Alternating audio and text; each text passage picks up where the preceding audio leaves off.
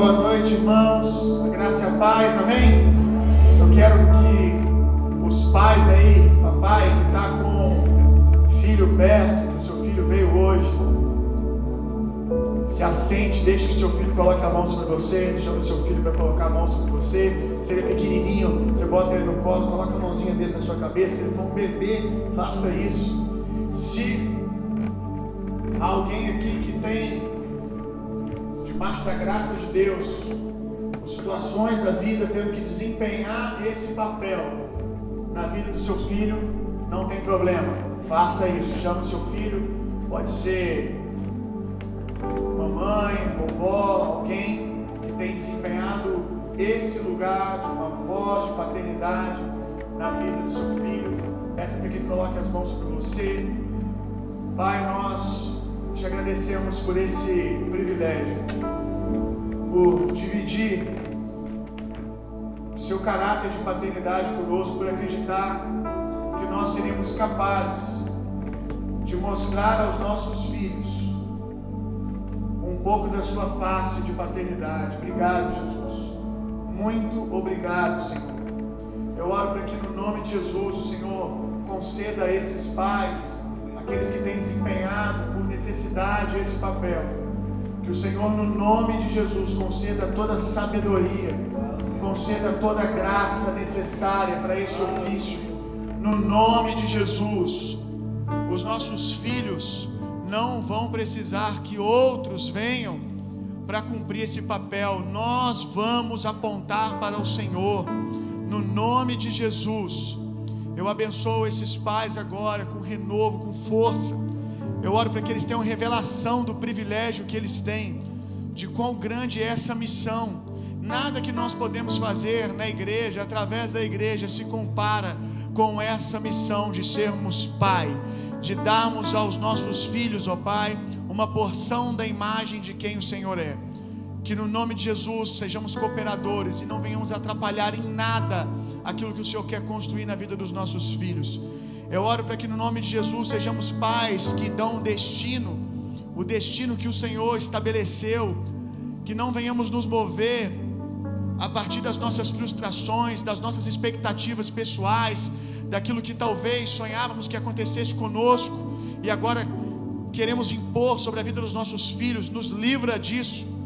Que nós venhamos preparar os nossos filhos para o Senhor, para aquilo que o Senhor estabeleceu que sejamos arqueiros com mãos firmes, com mãos firmes que sabem manusear bem o arco para lançar os nossos filhos até o alvo ao qual o Senhor estabeleceu. Que enquanto essas flechas estiverem na nossa aljava, elas estejam sendo bem cuidadas, amoladas para alcançar o propósito qual o Senhor estabeleceu. Que venhamos treinar os nossos filhos e filhas para serem homens e mulheres de valor, de caráter, que serão pais e mães de multidões, em nome de Jesus. Nós abençoamos agora, Pai, os papais que estão aqui hoje, aqueles que têm desempenhado esse papel. No nome de Jesus, amém. Feliz Dia dos Pais a todos os papais, aqueles que têm desempenhado esse papel. Você pode dar uma salva de palmas para os pais aqui. Glória a Deus. Deus abençoe muito você que você possa ter o privilégio de ver os seus filhos cumprindo o propósito deles. Aleluia. Pode se assentar. Uma boa noite. Quantos estão animados para ouvir a palavra de Deus essa noite? Já é noite? Deixa eu ver. Já é? Deixa eu ver aqui.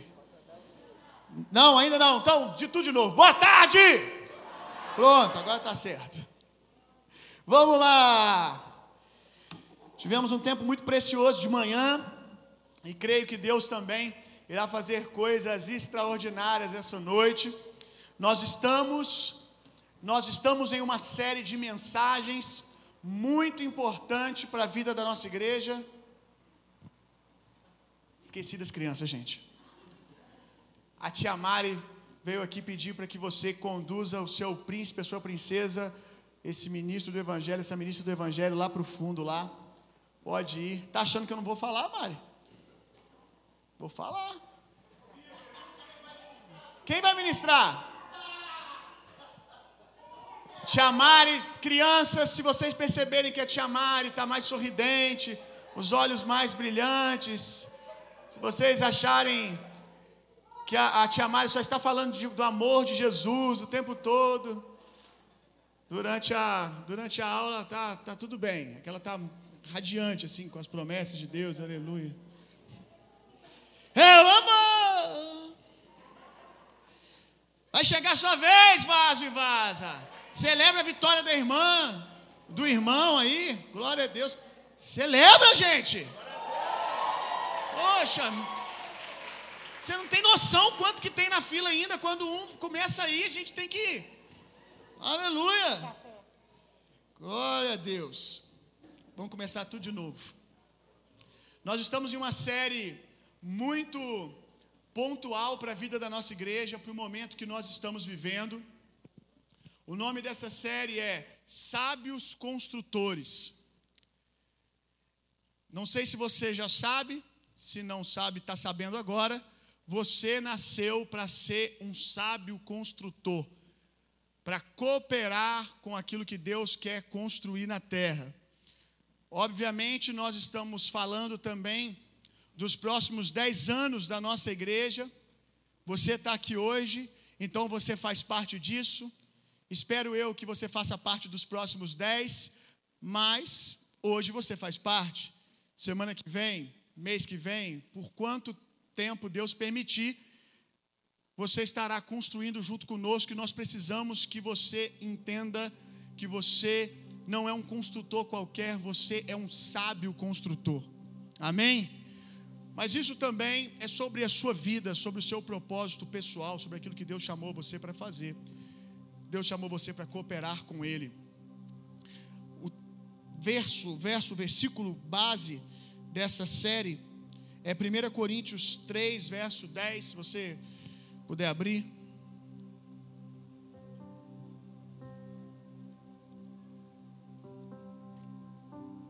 1 Coríntios capítulo 3, verso 10. Paulo diz: Conforme a graça de Deus que me foi concedida, eu, como sábio construtor, lancei o alicerce e outro está construindo sobre ele. Contudo, veja cada um como constrói. Você percebe um peso de responsabilidade na fala final dele. Olha como nós precisamos ser zelosos com esse privilégio de construir junto com Deus. Me dá um temor aqui. Contudo, veja cada um como constrói. Eu quero destacar hoje quando Paulo diz que nós que ele, e eu estou tomando posse, nós, eu e você, somos sábios construtores. Uma das características dos sábios que mais nos chama a atenção, se eu pedisse para você imaginar um sábio agora, provavelmente o que viria na sua mente é um homem sereno, um homem paciente, que controla bem as suas emoções. Se eu pedisse para você falar uma característica de um sábio, muitos de vocês aqui diriam que uma grande característica, para mim, uma das maiores de um sábio, é que ele tem a capacidade de discernir o tempo e o modo. E é o que a Bíblia diz sobre os sábios. Os sábios eles podem discernir o tempo e o modo das coisas. Nenhum nenhum construtor pode ter bom resultado, pode alcançar o seu objetivo, se ele construir sem discernir o tempo e o modo de cada coisa. O construtor ele não pode pegar a planta ver a planta e sair dali e querer construir a casa a partir do telhado. Não se constrói casa a partir do telhado, não se constrói casa a partir das janelas ou das paredes bonitas. Uma casa precisa ser construída a partir dos seus fundamentos. Um sábio construtor consegue ver a planta, se alegrar com ela, olhar para aquilo e dizer: Uau, isso vai ser incrível. Mas ele consegue fechar a planta e ir para o fundamento. Construir aquilo que na primeira semana, no primeiro mês, não vai arrancar possivelmente elogio de ninguém. Olhar para aquela fundação, para aquelas bases, e mesmo, como eu disse semana passada, as pessoas vendo ali uma substância sem forma, conseguir olhar para aquilo e dizer: Eu estou construindo aquilo que eu vi. Isso aqui já é uma parte daquilo que eu vi. Um sábio construtor sabe que uma casa não se constrói primeiro pelo telhado. Parece óbvio isso, mas na vida espiritual, na vida dos cristãos, quantas vezes eu vi cristãos tentando construir coisas a partir do telhado, ou tentar construir a partir da estética, maquiar as coisas, forçar a porta. Todas essas construções que eu vi começar fora do fundamento, da fundação, na primeira chuva, no primeiro vento forte, no primeiro desafio, caiu. Porque quem construiu não foi um sábio construtor, não foi um sábio capaz de discernir o tempo e o modo de cada coisa. Eclesiastes, capítulo 8, verso 5, a parte B, e verso 6, a parte A, diz assim: O coração sábio saberá a hora e a maneira certa de agir, pois há uma hora certa e também uma maneira de agir para cada situação. Olha que incrível isso, vamos ler de novo. O coração sábio saberá a hora e a maneira certa de agir, pois há uma hora certa e também uma maneira certa de agir para cada situação. Quantas vezes eu vi pessoas fazendo coisa certa no tempo errado e dando errado por causa disso. Ainda que o que está fazendo é certo, ainda que aquilo que está fazendo Deus mostrou, mas não discerniu o tempo e colocou, aplicou na hora errada. A coisa certa do jeito errado também dá errado. Ok? Nós precisamos ver aquilo que Deus nos mostrou. Se alegrar com a visão. E quando acordar, se foi um sonho, ou quando sair da experiência profética, da visão, dizer o que que eu posso fazer agora? Como isso começa?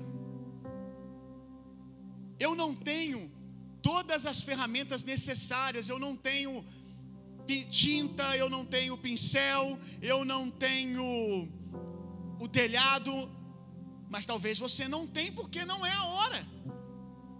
Provavelmente você não tem porque não chegou a hora do telhado ainda. Então pare de se indignar por aquilo que não tem, de entrar num lugar de frustração e de ansiedade, mesmo depois de uma visão profética de algo espiritual, algo que foi Deus que deu, ficar doente porque não consegue ver a matéria-prima para o telhado. Você se viu daqui a 10 anos, você se viu daqui a 3 anos, você se viu daqui a 5 anos. Ótimo, glória a Deus. E aí você olha no espelho ou sai da experiência no domingo e vai para segunda-feira e você não reconhece aquela pessoa extremamente intrépida, ousada, liderando que você viu na visão. E aí muitos entram num lugar de frustração, entram num lugar de ansiedade. Por incrível que pareça, quantas vezes eu vi pessoas ficarem ansiosas, doentes, por causa de visões que foram espirituais. O tema de hoje é da nossa série ansiedade versus profético. Eu já me vi emocionalmente inquieto, agitado, ansioso, com algo que tinha certeza absoluta que foi Deus que me mostrou. Mas por não ter ou não ver em mim tudo aquilo que Deus mostrou, entrava num lugar de inquietação, num lugar de ansiedade. Ao invés de perguntar o que eu posso fazer agora, o que está disponível para mim agora, aquilo que está disponível para mim agora, o que eu posso fazer com a minha segunda-feira, é o que eu faço para cooperar com o futuro daquilo que eu vi. Vamos lá. Profetas cegos não são aqueles que não têm visão profética. Profetas cegos não são aqueles que não conhecem profecias. O Senhor me disse hoje de manhã: profetas cegos não são aqueles que não conseguem mais ver o futuro, são aqueles que não conseguem responder o que viram no agora. Isso é um profeta que perdeu a visão. Lucas capítulo 12, verso 54.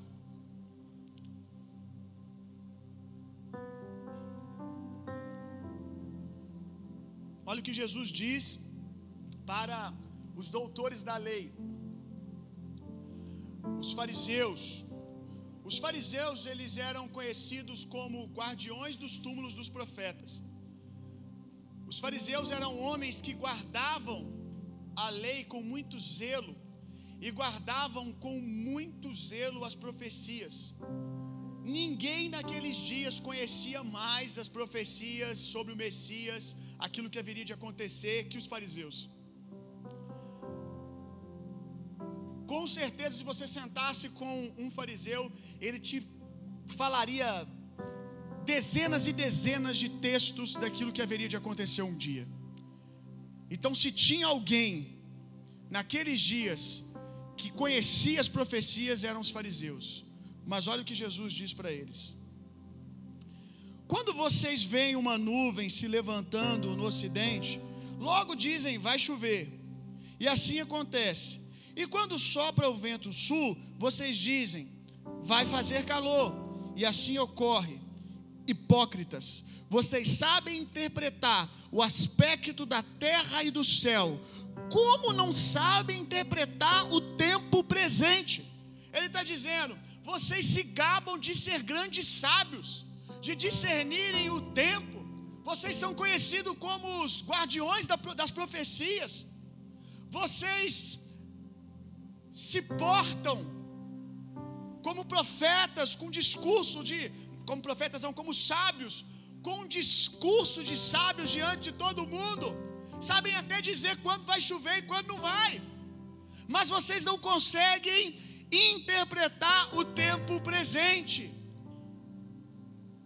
Vocês sabem quais são as profecias sobre o Messias, mas vocês não conseguem reconhecer ele agora. Vocês viram o futuro através da palavra. Porque eu quero que você entenda que não existe nada mais profético do que a palavra de Deus. Nada mais seguro para você pautar a sua vida, o seu futuro, que a palavra de Deus. A palavra de Deus diz muitas coisas sobre o nosso futuro. E eles sabiam cada uma daquelas que haveriam de acontecer com o Messias. Conheciam de coisas salteado. Mas não conseguiram reconhecer o Messias agora. Discerniram o tempo, viram o futuro, tiveram visão, mas não conseguiram ver a operação. Profeta de coração cego, profeta sem visão, um outro profeta que perdeu a visão. 1 Samuel 3, verso 1 e 2.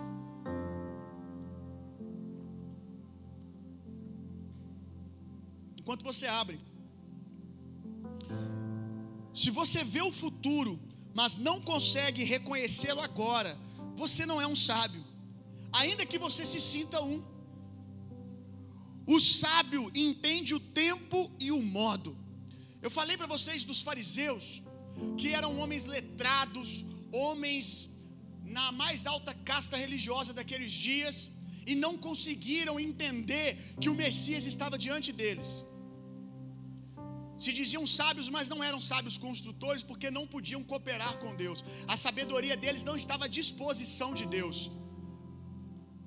Mas naqueles dias, nós falamos dela semana passada, vamos falar de novo. Havia uma mulher chamada Maria.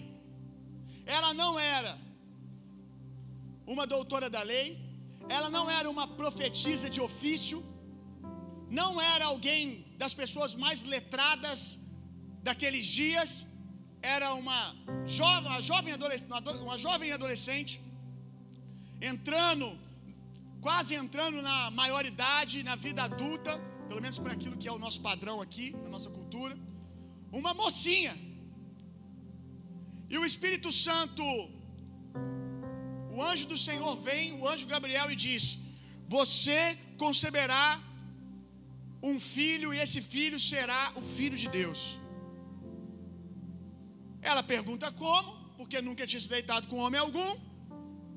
E ele diz: Descerá sobre ti o Espírito Santo. E ela é capaz de dizer amém. Ela é capaz de cooperar com Deus. Ela é capaz de entender que aquilo que Deus prometeu estava acontecendo, ainda que fosse uma porção. Maria Diferente dos fariseus que não conseguiram ver nem Jesus curando, ressuscitando mortos, multiplicando pães, pregando com ousadia, libertando demônios, os fariseus não conseguiram ver ali o Messias, mas Maria conseguiu ver num serzinho, num bebezinho saindo dentro dela, que não pregava, não orava, não curava, e ela conseguiu não desprezar a profecia. Ela conseguiu olhar para Jesus e dizer: por mais que isso aqui é o fundamento, por mais que é uma sementinha que depende de mim, como eu falei semana passada, aquilo que haveria de ser, a pessoa que haveria de, de ser o salvador do mundo, agora precisava ser salvo por ela, cuidado por ela. Ela teve que prover leite na vida de Jesus, ela teve que prover cuidado, ensinar a falar, pegar no colo, proteger. Isso é um sábio construtor. Alguém que provavelmente nem conhecia todas as profecias, que nem colecionava profecias como os fariseus. Alguém que, se fosse na igreja, não era alguém que tinha uma profecia, uma visão por dia. Porque tem gente que toma a profecia de café da manhã, só pode. Meu Deus, aleluia. É manhã, café da manhã, almoço, janta, é profecia, é visão todo dia. Glória a Deus. Só não se torne um colecionador de profecias. Faça algo, responda. Maria era como se fosse alguém na igreja que talvez essa tenha sido a sua primeira profecia, essa tenha sido a sua primeira experiência, mas ela agarrou com tudo que tinha e cuidou dessa semente, protegeu. Quando ninguém via naquilo, o Salvador do mundo ela estava vendo. E é isso que nós precisamos aprender. Ser sábio construtor é discernir o tempo e o modo. É conseguir ver o futuro e olhar e falar assim: o que, que eu posso fazer com, com hoje? O que, que eu posso fazer para cooperar com, com esse Jesus hoje? É o que Maria estava dizendo. Ao invés de pegar Jesus no colo e Jesus está chorando depois que nasceu e dizer: É isso que vai salvar o mundo? Esse bebê que chora horas, é isso? Ao invés de fazer isso e colocar Jesus do lado da cama e começar a chorar, dizer: Ah, já era, não aconteceu, o anjo falou, mas eu achei que ia nascer um homem pronto dentro de mim. Por mais estranho que eu estou te dizendo, parece que é isso que a gente entende. Quando a gente tem uma palavra profética, que na segunda-feira a gente vai parir um adulto. É estranho, mas você está entendendo o que eu estou dizendo, né? Que na segunda-feira a gente vai parir um adulto. Que a gente vai parir algo pronto que a gente vai parir uma igreja no Mariano. Quando eu comecei lá atrás, eu vi muito mais do que o Mariano. E quando eu tive essa visão, eu tive que acordar na segunda-feira, olhar para aquilo que eu tinha e dizer: eu já sei onde eu tenho que ir. E eu preciso agora aplicar, agora, essa visão naquilo que eu posso, cooperar com ela agora. Ao invés de sentar na minha cama e começar a chorar, porque é segunda-feira e eu ainda não sou um pastor, porque é segunda-feira e, e o que eu tenho não é uma igreja. Como alguns fazem, entram num lugar de ansiedade, até de depressão, porque recebe a palavra profética e no outro dia a palavra profética não se parece aquilo que Deus disse. Jesus também não parecia. Mas Maria creu, e porque creu, colheu.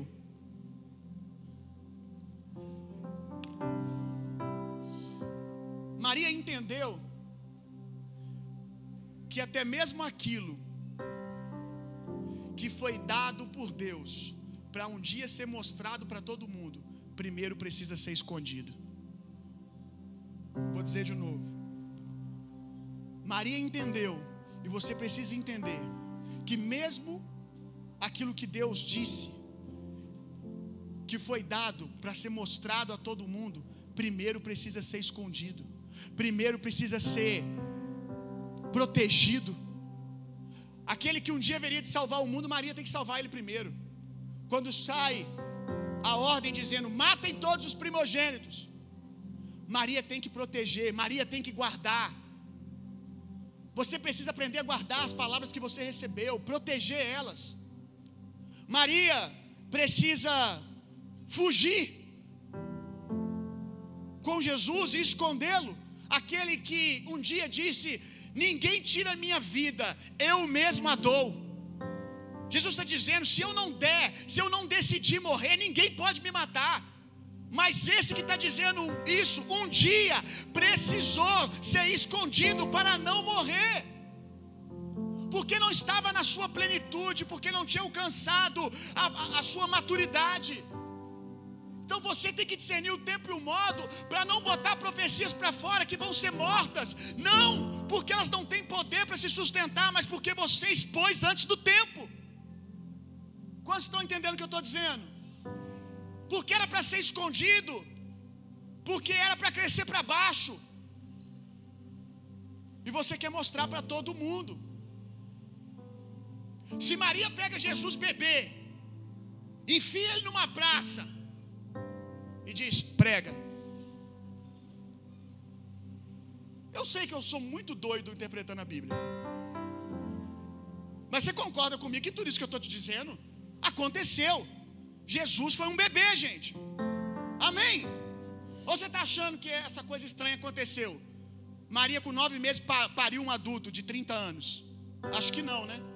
Então, se ele foi um bebê, ele precisou de todos os cuidados que eu estou lhe dizendo.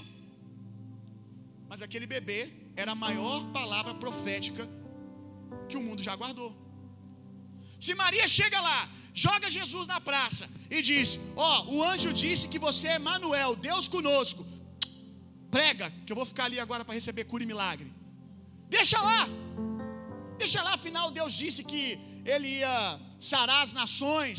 A palavra profética diz que ele veio para curar os enfermos, libertar os cativos. Ele é Emanuel, é Deus conosco. O Emanuel, Deus conosco, primeiro teve que ficar em Maria. Primeiro teve que ficar no colo de Maria. Eu não sei você, mas eu acho isso incrível. Porque isso me diz algo sobre as palavras que eu tenho, irmão. O problema da, da, da ansiedade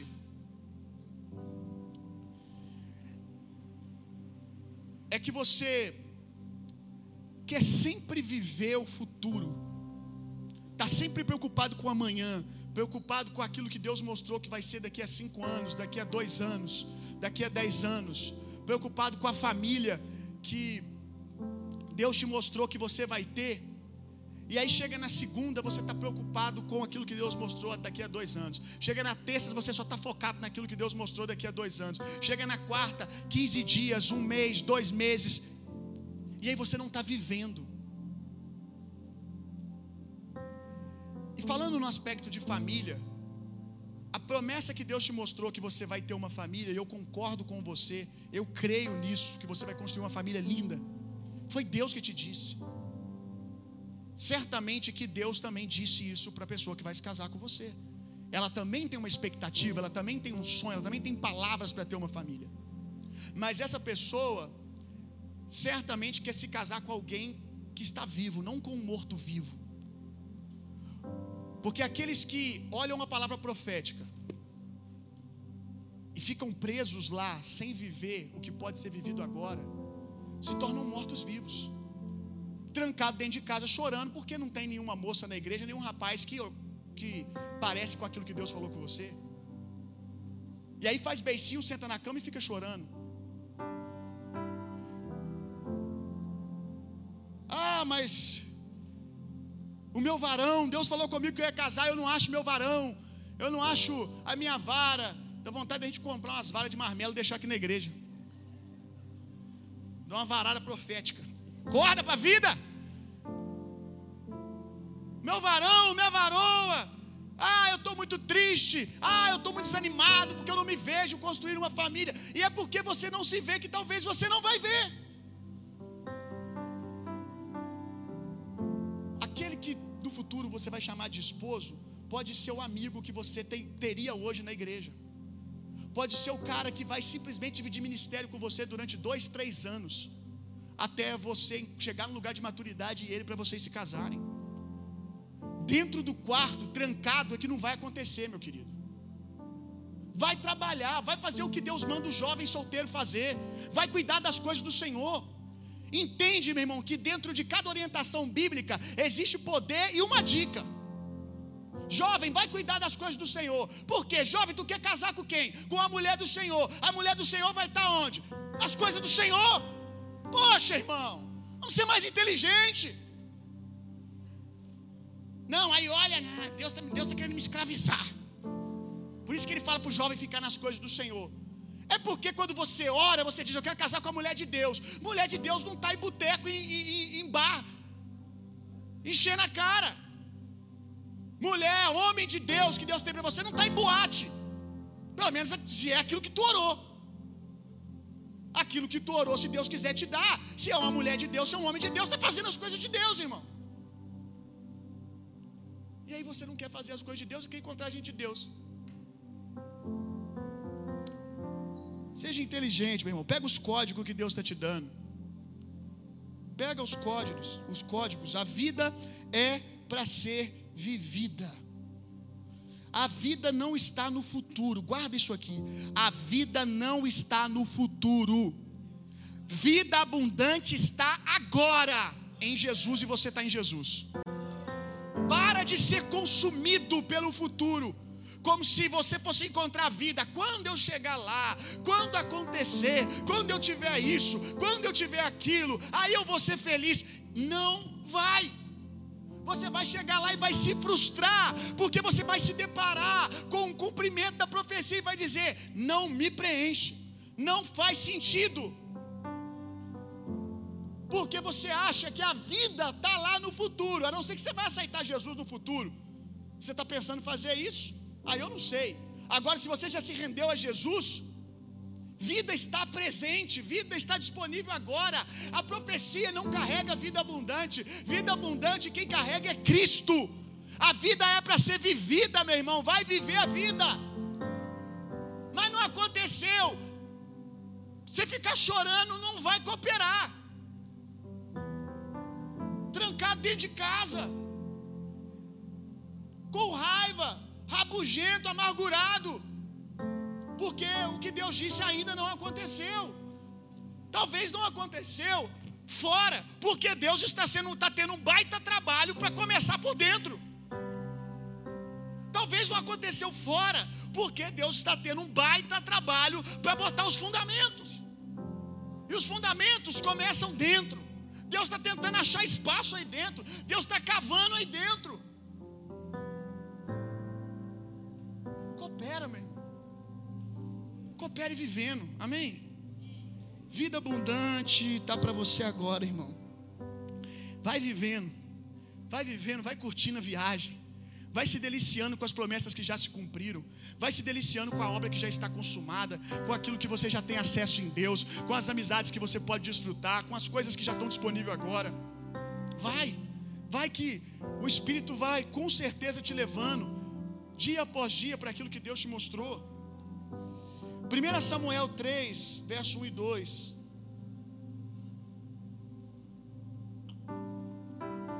O menino Samuel ministrava perante o Senhor sob a direção de Eli. Para quem não sabe, Eli, Eli era um profeta daqueles dias. Naqueles dias, raramente o Senhor falava e as visões não eram frequentes. Aqui não diz que não tinha visões, ok? Aqui diz que não eram mais frequentes como foram um tempo.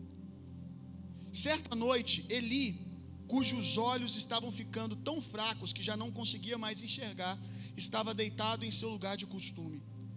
Eli, cujos olhos já estavam ficando tão fracos que já não conseguia mais enxergar, estava deitado em seu lugar de costume. Eli, profeta, ainda tinha alguma porção de visão, ainda tinha experiências de visão, ao ponto até de cooperar com o ministério de Samuel, porque quando Samuel ouviu Deus chamar ele três vezes pelo nome, foi Eli que ensinou a Samuel a responder a Deus. Então, Eli, que ainda estava no ofício de profeta, por mais que estivesse no ofício de profeta, por mais que tivesse profecias, que conhecesse profecias, estava cego. Porque perdeu a habilidade de discernir o tempo e o modo. Porque talvez colecionava profecias, mas se tornou um obeso espiritual. Aqui diz que Eli estava deitado em seu lugar de costume. Deitar no lugar de costume. A ansiedade produz em nós obesidade emocional que nos paralisa. Ficar colecionando profecias, expectativas de futuro, sem se mover, faz com que você se torne um obeso emocional. Deitado numa cama e quer ver o mundo mudar, quer ver as coisas acontecerem. Começa a cooperar, começa a se movimentar, vai viver, meu irmão, vai viver. Vamos queimar umas calorias emocionais aí, vamos viver. Pode queimar as físicas também, se você quiser. Mas começa começa por essas por essa aqui. Como eu disse semana passada, às vezes você está frustrado porque alguma coisa que Deus disse aparentemente não aconteceu. E aí quer largar a mão de tudo. Continue, meu irmão. Deixa Deus ir te tocando no caminho. O que acontece agora, talvez você não entenda, mas amanhã vai fazer sentido. Talvez você olhe e não vê, eu vou falar daqui a pouco isso. Você olha ao seu redor, parece que não está acontecendo nada, mas você vai descobrir que pode estar acontecendo muita coisa dentro de você. Eu quero compartilhar com você uma visão que deu à luz essa, essa palavra que eu estou compartilhando com você. Há uns dois dias atrás, eu tive uma impressão no meu coração, uma visão de uma pessoa com um binóculo. Quantos sabem o que é um binóculo? Ok. Uma pessoa com um binóculo e ela estava parada, e ela pegava o binóculo e ela colocava nos olhos e tirava. Colocava e tirava. Colocava e tirava. E ela ficou por muito tempo fazendo isso. Ela via o futuro, via coisas incríveis, colocava o binóculo e tirava. E a primeira coisa que me surpreendeu é que essa pessoa ficava colocando e tirando o binóculo, sem sair do lugar. Mesmo vendo coisas incríveis, ela ficava colocando e tirando, colocando e tirando. E num determinado momento ela decidiu se mover. Mas aí ela colocou o binóculo e não tirou. E começou a andar com o binóculo. Botou o binóculo e ao invés de andar sem o binóculo, ela começou a andar com o binóculo. E sabe o que, que aconteceu? Ela tropeçou e caiu. E ela tentava andar e passava um tempo, ela tropeçava e caía. Você já entendeu por que, que isso acontecia? Porque o binóculo, ele traz para você fragmentos, te dá uma visão do que está a quilômetros de distância. Mas não é inteligente andar com um binóculo, porque ele te mostra o futuro, mas você não consegue ver o buraco que está na frente, você não consegue ver o agora. Quero ler para você o que eu escrevi quando eu tive esse entendimento. Recebemos as palavras proféticas através dos óculos da ansiedade. E por isso, ao, caminhar, ao caminharmos até o que vimos, tropeçamos. Primeiro, ansioso. E depois, quer se mover só com binóculo, olhando para daqui a 10 anos. E é incapaz de tirar e dizer: Uai, qual que é a rota para chegar lá? O que, que eu posso fazer agora? Não, agora eu olho lá, é ali, eu pego essa rota direita, eu faço isso, eu faço aquilo. E tudo bem, de tempo em tempo você vai pegar o binóculo. Quando você se esquecer do que viu, ou começar a se esquecer, precisar ser animado, precisar ser fortalecido, você pega o binóculo. Você pega o binóculo e olha de novo. É lá que eu tenho que ir, foco. Mas tira e olha para o agora. Tira e anda com pés firmes, irmãos. Tenha visões proféticas, mas depois de sair da visão profética, ande com pés bem firmados no chão. Ande com firmeza a vida. Abra sua Bíblia comigo, lá em Filipenses capítulo 2, verso 13.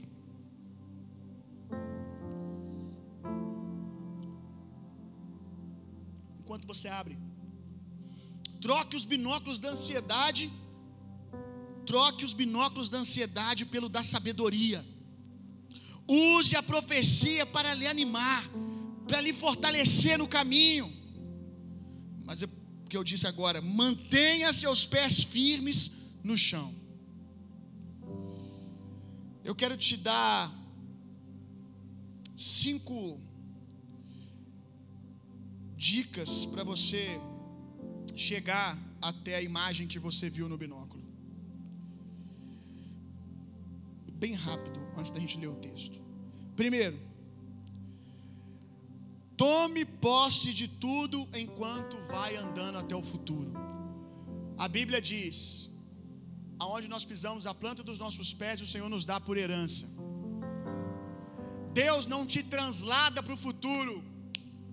Pronto, vai. Porque Deus quer que você conquiste tudo no caminho. Vá glorificando a Ele no caminho, vá tomando posse para Ele no caminho, vá abençoando pessoas no caminho.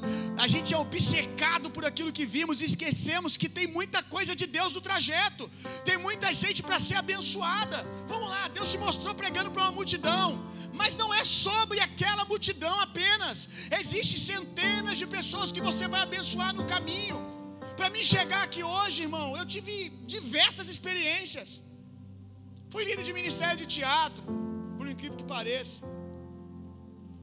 Eu tive a oportunidade de dirigir peça de teatro com mais de 100 atores.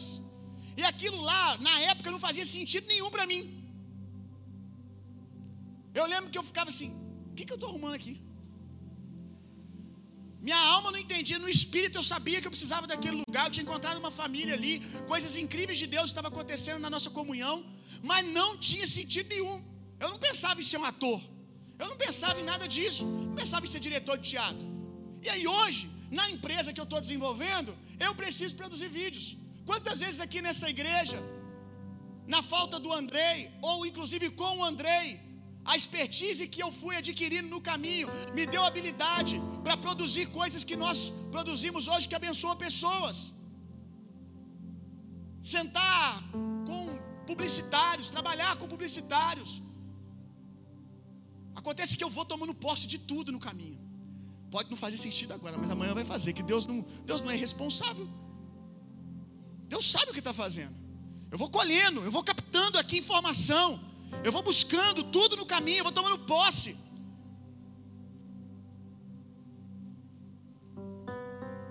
Fui com a pastor.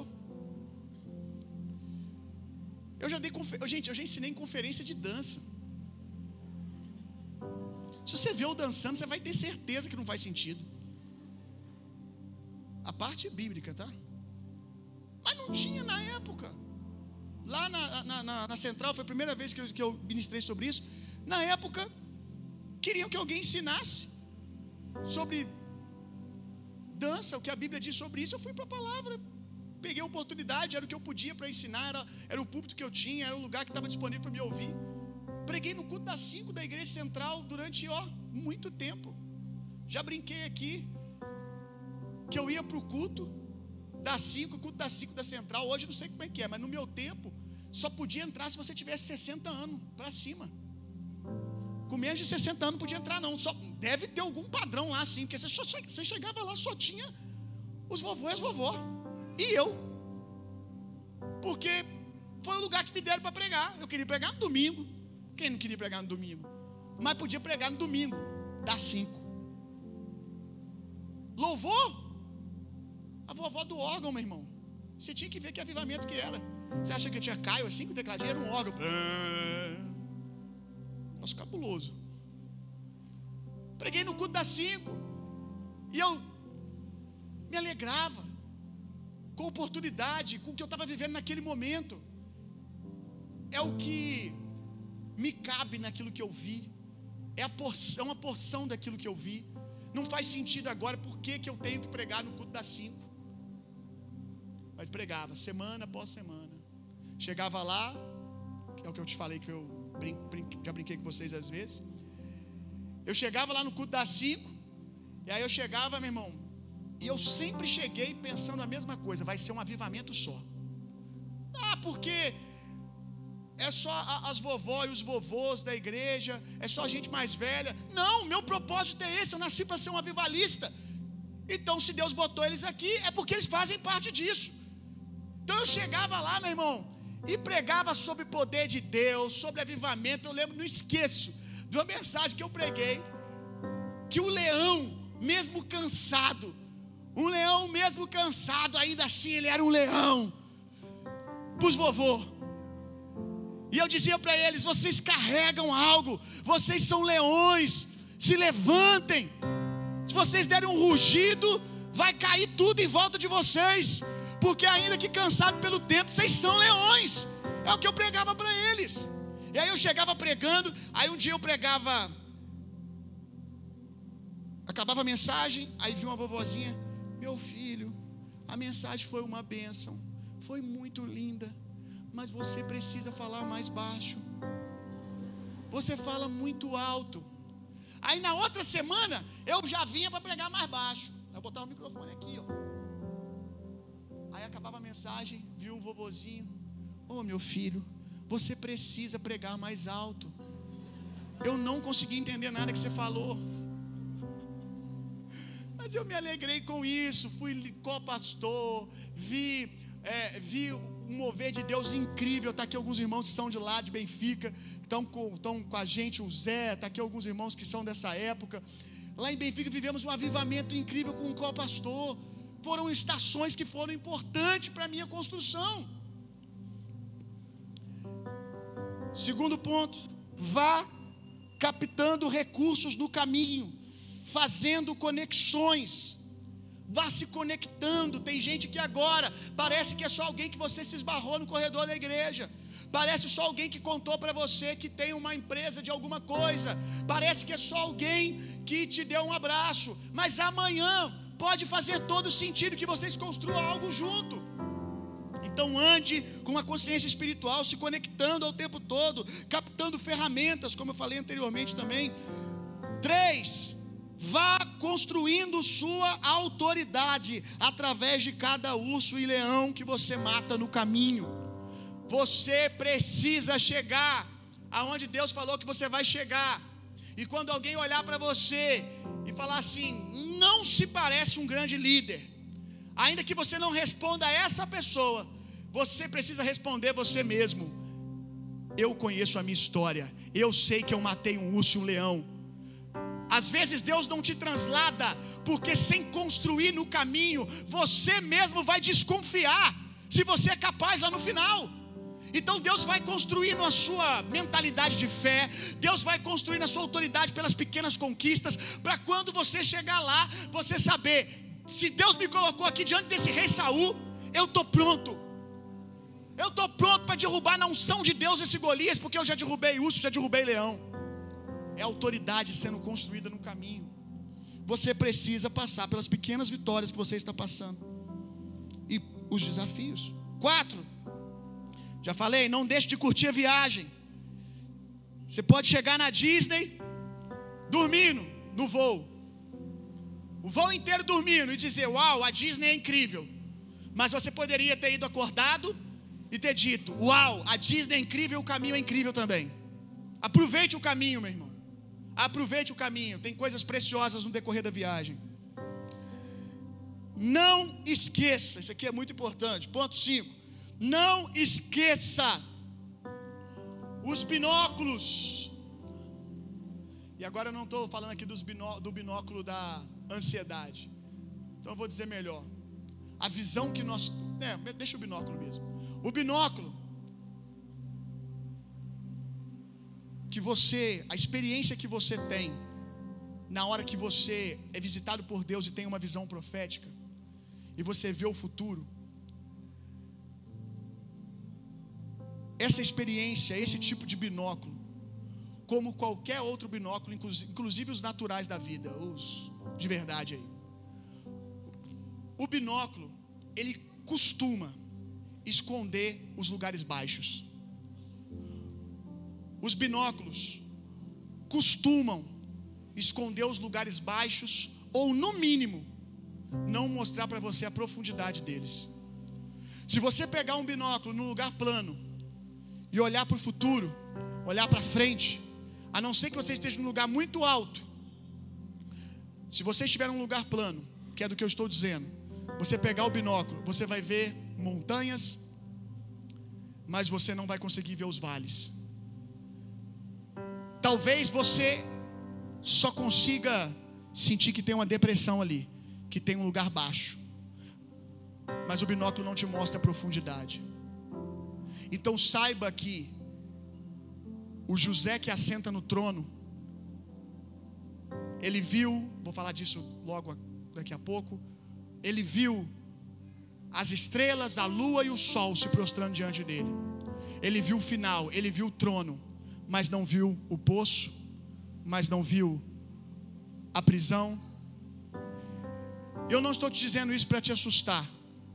Eu estou te dizendo para que você se prepare para ser exaltado. Então você precisa passar por lugares de depressão, ou, ou melhor, de pressão.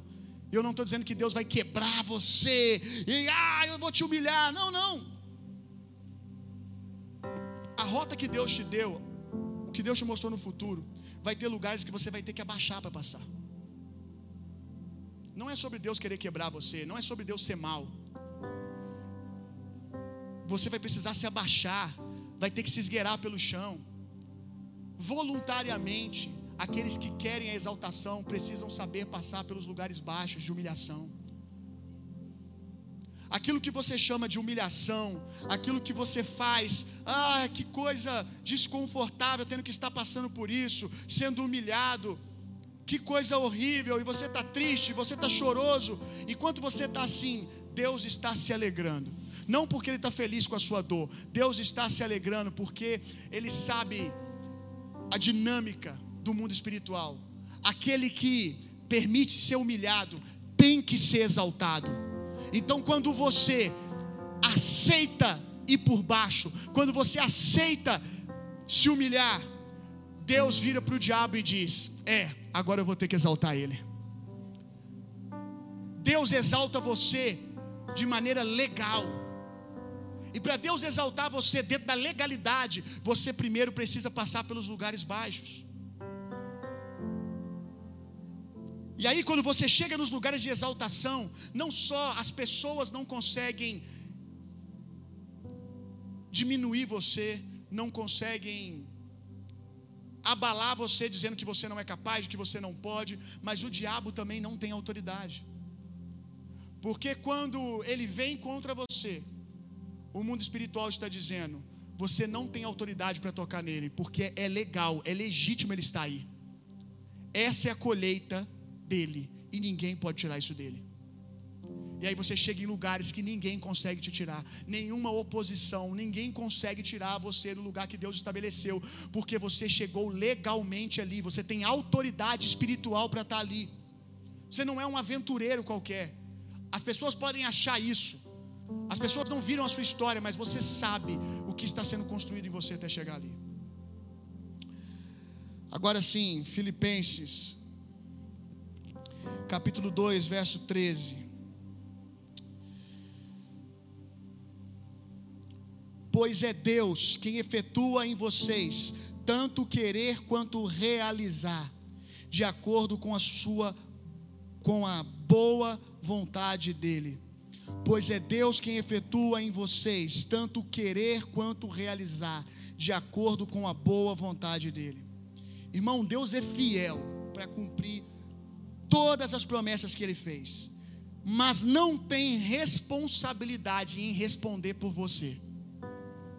Tudo que Deus disse vai acontecer. A pergunta é se você vai estar lá. E para estar lá você precisa ir respondendo no caminho. Deus que opera o querer e o realizar. A palavra profética que mostra o querer, a palavra profética que dá a visão do futuro, também carrega poder para operar uma cirurgia em nós. Só que todo mundo gosta só da parte, o Deus que opera o querer. O Deus que mostra o querer dele, que mostra o futuro, e a gente fica empolgado com o futuro. Mas a palavra profética que opera o querer, também opera o realizar. E Deus começa a fazer uma cirurgia em nós, de dentro para fora. Hebreus, se você quiser abrir, também diz isso. Hebreus 4,12. Pois a palavra de Deus é viva e eficaz, mais afiada que qualquer espada de dois gumes. Ela penetra ao ponto de dividir alma e espírito, juntas e medulas, e julga os pensamentos e intenções do coração. A Bíblia está dizendo para nós que essa palavra, que tudo que Deus diz, é uma palavra afiada, que opera algo em nós. É um bisturi, meu irmão. A palavra, ela vai fazer uma operação em tornar você o líder que Deus te mostrou. A meta de Deus não é enfiar uma pessoa do seu lado e dizer a sua esposa. A meta de Deus é te transformar num homem. A esposa é a recompensa.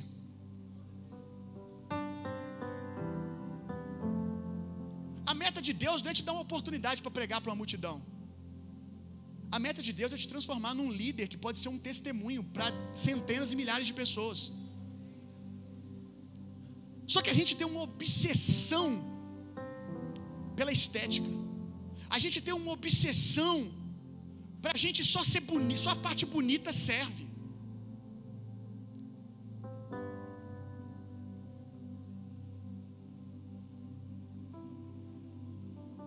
Aí alguns preferem abortar o processo e como as aparências servem, como a estética serve, eles viram o futuro e ao invés de passar pelo processo, eles começam a fazer recortes, forçando as coisas e construindo na força do próprio braço.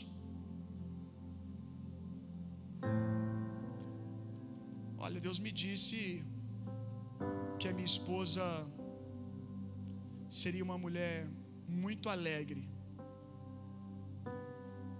Essa que tem aqui, ela é alegre, está sempre sorrindo, mas não serve ao Senhor, mas serve, vem cá.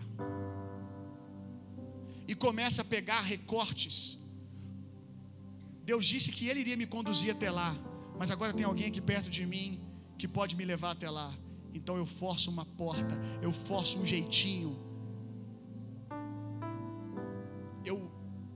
patrocino todas as minhas postagens, agora para os pregadores, todas as minhas postagens no Instagram. E tudo bem, se foi Deus que te falou que é isso que você tem que fazer, ok. Não quero botar Deus numa caixinha, mas na maioria das vezes é só alguém querendo fazer força. O que você carrega é precioso. Libera, bota para fora o que você carrega. Mas deixa que Deus dá cabo de mostrar o que ele tem que mostrar. A não ser que Deus te diga que essa é a sua estratégia, tudo bem. Mas aí a gente vai pegando um monte de recorte. E a gente pega e faz um verdadeiro Frankenstein.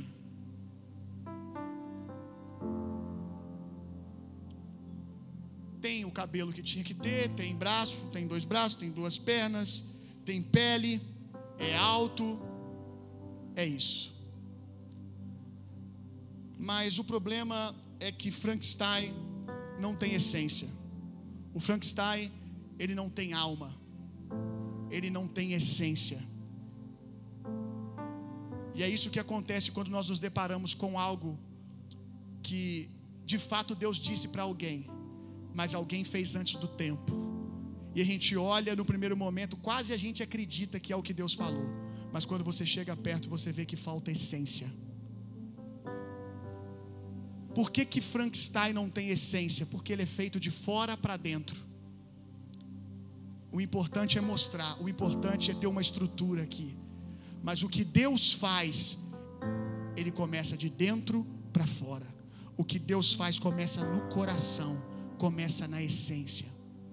Hebreus diz: Pois a palavra de Deus é viva, ela é viva é eficaz e mais afiada que qualquer espada de dois gumes. Ela penetra ao ponto de dividir alma e espírito, juntas e medulas. E olha isso aqui, e julga os pensamentos e as intenções do coração. A palavra profética que é viva, ela vem com essa essa unção, com esse poder para mexer, para julgar as intenções do seu coração, para transformar primeiro a sua motivação. Porque Frankenstein, pelo menos na, acho que tem várias versões de várias versões de filme, Frankenstein ele arranca um sorriso do doutor lá que faz ele no primeiro momento, mas pelo menos no filme que eu vi, ele mata o seu criador. Alguém o filme que viu também era assim? Ele mata aquele que o criou. Teve alegria, uau, olha o que eu fiz. Uh! Pega o binóculo, ah, é, tem alguns detalhes que não é igual, sabe? Tem algumas coisas, mas assim, dá para o gasto. Deus, tá aqui, pega o que eu fiz e enche de unção. Deus não pode, não é porque Ele não quer, porque a unção vem na essência. A unção não vem para a estrutura, a unção vem para o ser, para a pessoa. E não tem uma pessoa ali, tem só uma estrutura. Não tem alma, não tem espírito, não tem essência. Derrama a sua unção aqui, Deus. O que você chama de profecia que se cumpriu e diz para todo mundo: minha hora chegou. Ah, lá no fundo, no seu espírito, você sabe que não. O que você chama de profecia que se cumpriu, Deus chama de aborto. E às vezes a gente quer pegar os filhos que nós fazemos fora do lugar da intimidade e dizer: Deus, cria, faz alguma coisa.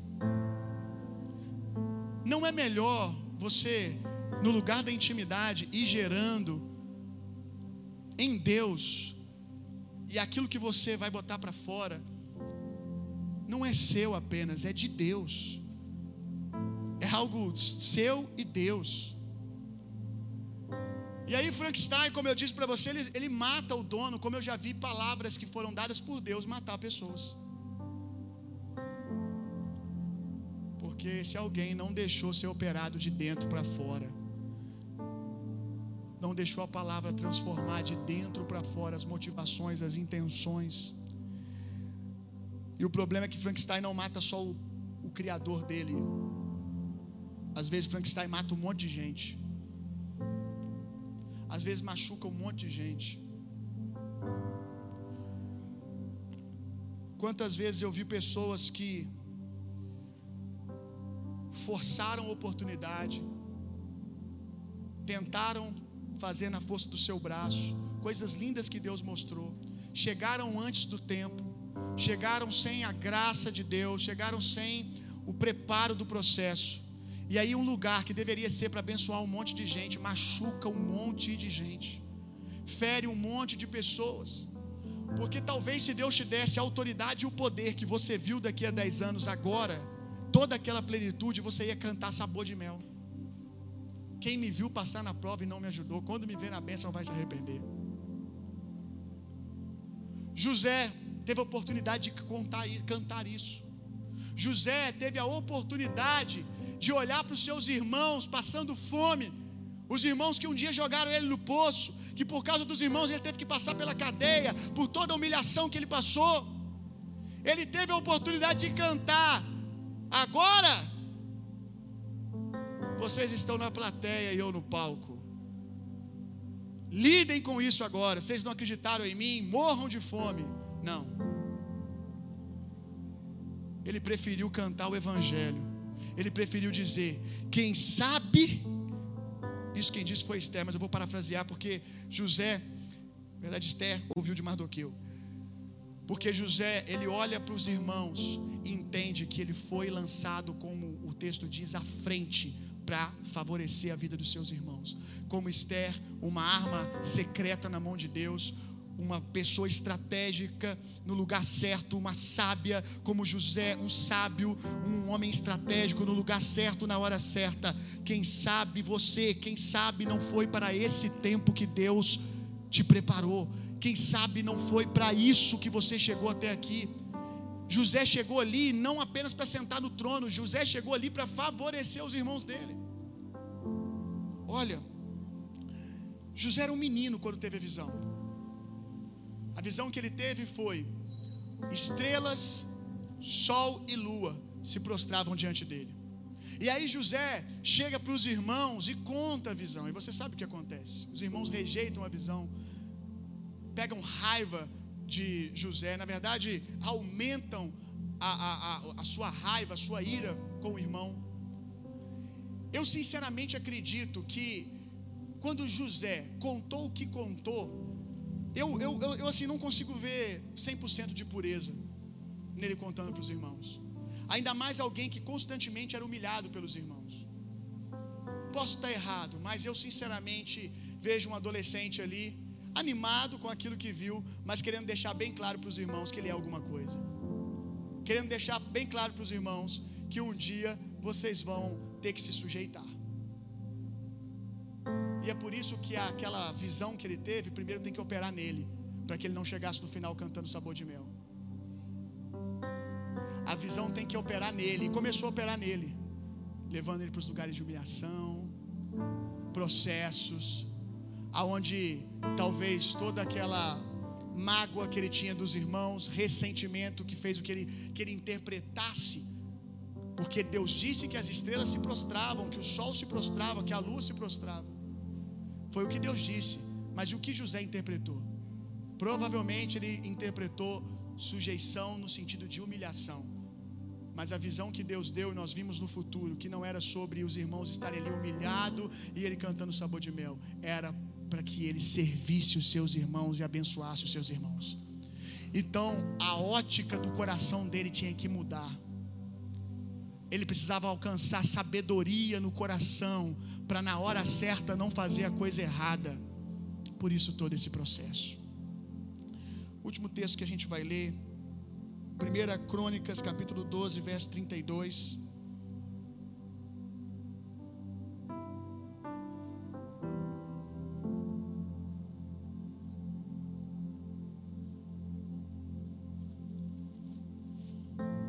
Ah, pastor, mas nos lugares baixos, que eu não consigo ver agora com clareza, eu vou ter que passar por isso. Ah, que coisa horrível! Isso pode denunciar um problema. Porque, particularmente para mim, alegria não está simplesmente em chegar. Alegria está em andar com Deus durante esse trajeto todo. E se Deus é o Deus dos vales, ainda que eu ande pelo vale, Ele estará comigo. Então por que, que você fica triste por passar por lugares de pressão?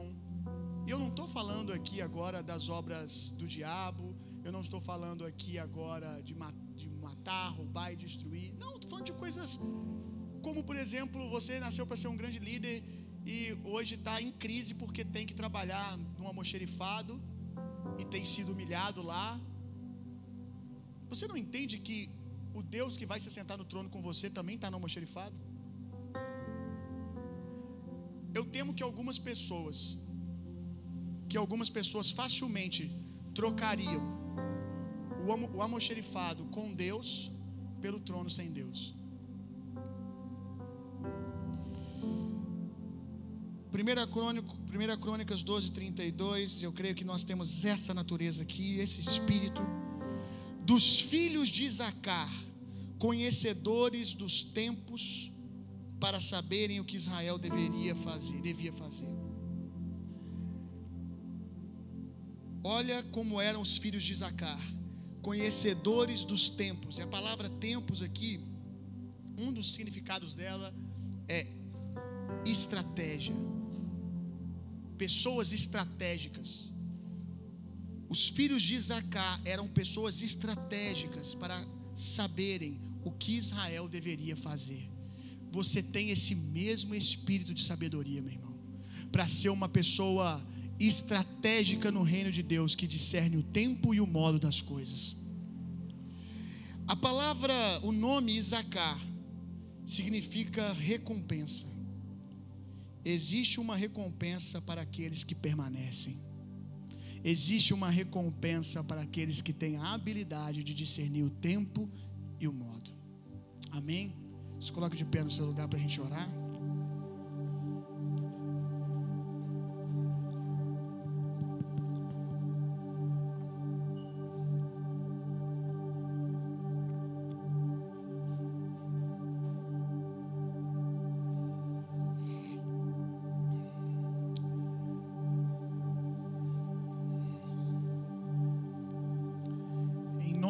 Jesus.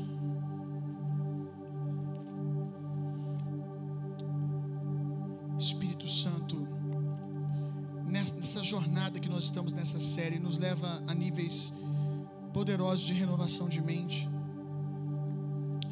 Como foi falado nessa noite, trabalha nas motivações do nosso coração. Jesus, não nos entregue as nossas próprias paixões deixe que a gente chegue lá só porque a gente quer, sem ter autoridade, sem ter capacidade de servir.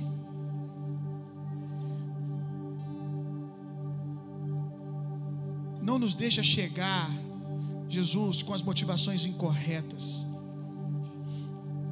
Não nos deixa chegar com as raízes de amargura que alguns colecionam aqui hoje, guardam hoje, em nome de Jesus, que essa palavra comece a nos mudar de dentro para fora, de dentro para fora, de dentro para fora.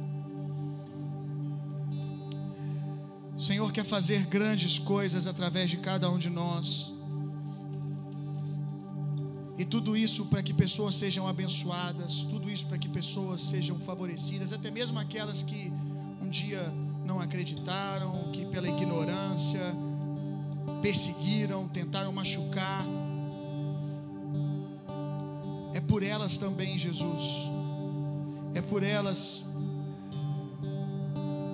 Nós queremos chegar nos lugares que o Senhor mostrou para nós, mas chegarmos ali para servirmos,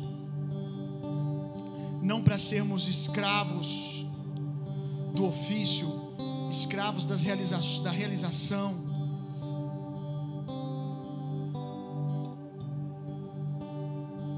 Ah, Jesus, aquilo que nós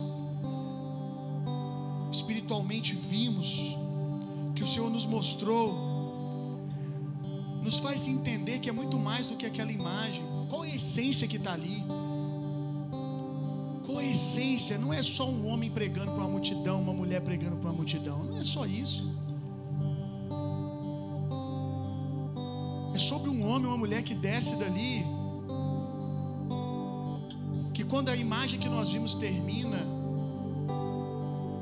a imagem que segue é de um homem e uma mulher que é um testemunho do Senhor, que tem uma família incrível, que não está ali depois de um processo onde perdeu a sua família, onde perdeu a sua casa, onde feriu centenas de pessoas, pisou em dezenas de pessoas. Aquela imagem carrega uma essência. As visões que o Senhor nos dá não pode ser como uma foto de Instagram, que algumas pessoas postam momentos bonitos, mas a vida é um verdadeiro caos.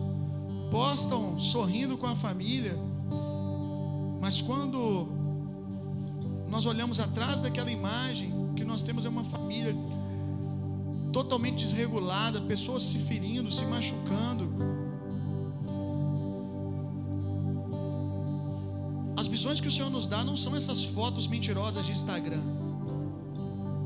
As visões que o Senhor nos dá são flashes, fragmentos de algo muito maior. Tem coisas muito mais preciosas e abençoadas por trás das visões. O Senhor talvez mostrou para alguém ele como um grande empresário, que ele possa ver a essência, Jesus. A visão não se resume, resume a uma foto de um empresário bem-sucedido, com um carro incrível, mas com uma família destruída, não. Essa foto ela é só um fragmento. E quando nós mergulhamos, nós vemos que é muito melhor.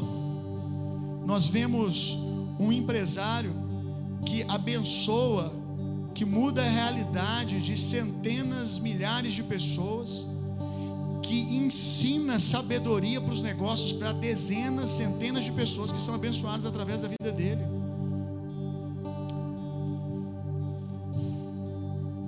Foto, a imagem de um homem e uma mulher se casando, a visão não é uma mentira. Não é só a foto de um casamento que na verdade é uma farsa. Não, Jesus. Tem ali uma família linda sendo construída por trás. Um homem que não está só casando, não. Ele se tornou homem durante todo o processo. Essa mulher se tornou uma grande mulher durante todo o processo. Existe um pós aquela imagem. E o pós é que aquele homem foi treinado e aquela mulher foi treinada para ser um pai e uma mãe incrível e vão construir uma família incrível. Em nome de Jesus. Livra, livra aqueles que aqui estão que são apenas obcecados pela conquista, sem entender que a conquista de verdade é tudo que foi sendo formado durante o caminho.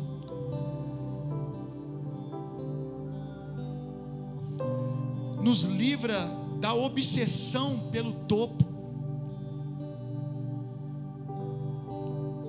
sem o prazer de subir a montanha, Jesus.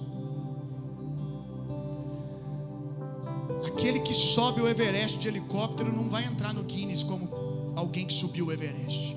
Alguém que chega lá no topo do Everest e é colocado lá de helicóptero, não vai entrar para a história como alguém que subiu o Everest.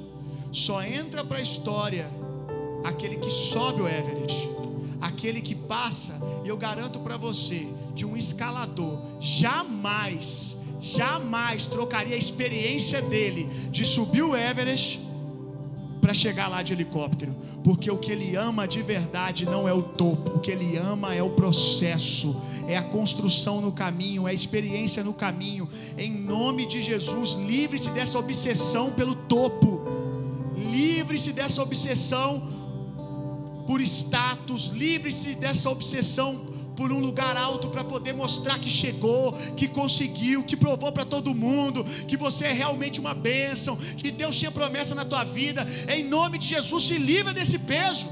Deixa a palavra de Deus operar no seu coração, transformar a sua motivação. Aleluia. Espero que essa palavra tenha feito sentido para você e tenha te abençoado.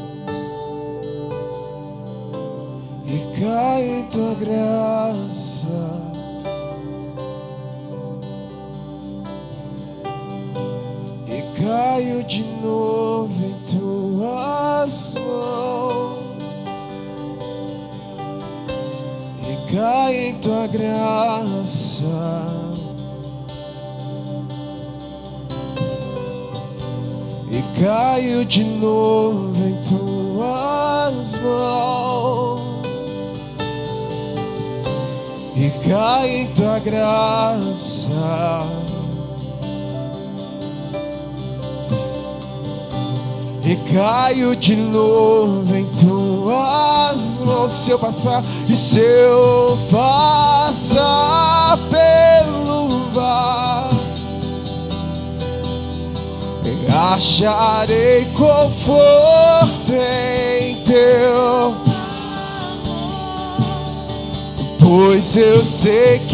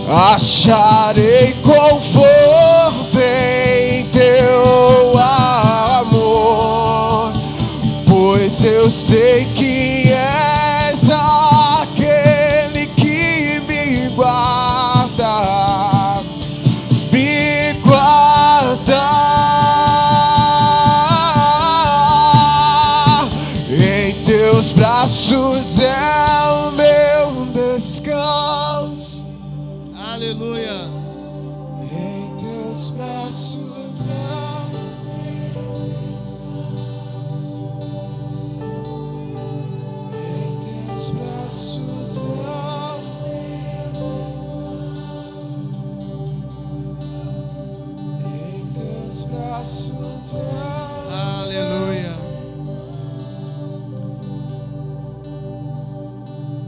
Ele tomou o pão, ergueu e deu graças e disse: Esse é o meu corpo que é partido por vocês.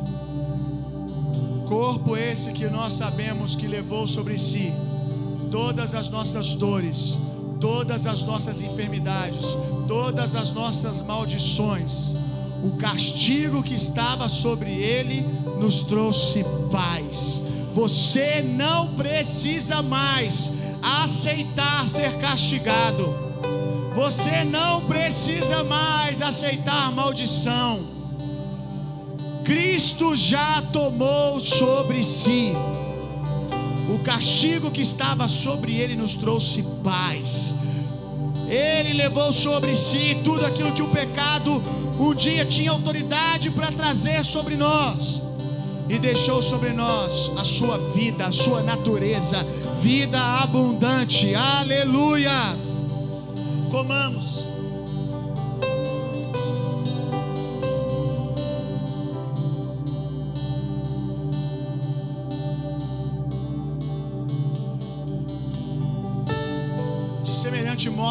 Tomou o cálice e ergueu, e disse: Esse é o meu sangue que é derramado por vocês. Sangue esse que é símbolo de uma nova aliança. Irmãos, isso precisa ser o nosso lugar para encontrarmos vida abundante. Não é aquilo que vai acontecer que esconde vida abundante, é aquilo que já aconteceu está consumado. Nós somos agora amigos de Deus. nós somos família com Deus, está consumado. Tem vida abundante dentro daquilo que já aconteceu. Você não precisa ficar triste por aquilo que não aconteceu ainda. Olhe para aquilo que você já tem disponível. Você não vai receber autoridade, você já recebeu. Você não vai receber alegria, você já recebeu. Você não vai receber o Espírito Santo, você já recebeu. Talvez por estar olhando para o futuro, não está obcecado pelo futuro, não está nem usufruindo do Espírito que tem aí, que pode fazer coisas incríveis agora no presente. Esse é o nosso lugar de descanso. Somos um com Deus. Somos um com Deus. Aonde a gente for, Deus vai. Aonde Deus vai, eu vou com Ele. Nós somos um só. Não é sobre chegar em um lugar como se Deus estivesse lá. Pare de idolatrar o futuro como se ele fosse um Deus. Não é sobre chegar num lugar como se Deus estivesse lá. Porque se você espera a vida no futuro, o futuro se tornou Deus, a palavra profética se tornou Deus. Ei, irmão, você já é um com Deus agora. Deus está com você agora. E Ele é maior do que tudo aquilo que está para acontecer. Ele é tão grande que você vai passar a eternidade inteira e não vai terminar de conhecer as profundezas de Deus. Você tem muito a fazer agora, meu irmão. Se delicia com aquilo que está disponível para você agora. Bebamos.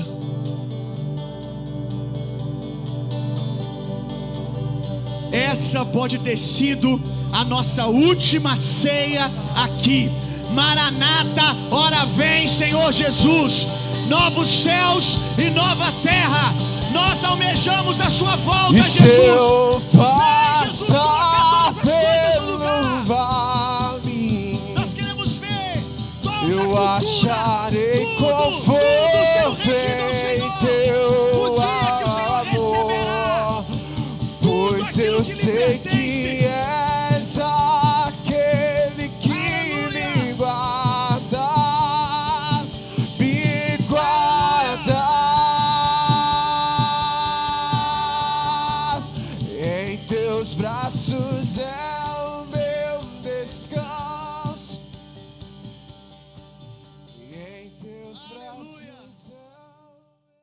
amor de Deus, que a graça de Jesus Cristo, que o consolo, poder e a personalidade do Espírito Santo sejam em vocês e através de vocês, hoje e sempre. Vão e tenham uma semana sendo profundamente, intensamente amados por Deus. Vão, transformem o mundo e reinem vida.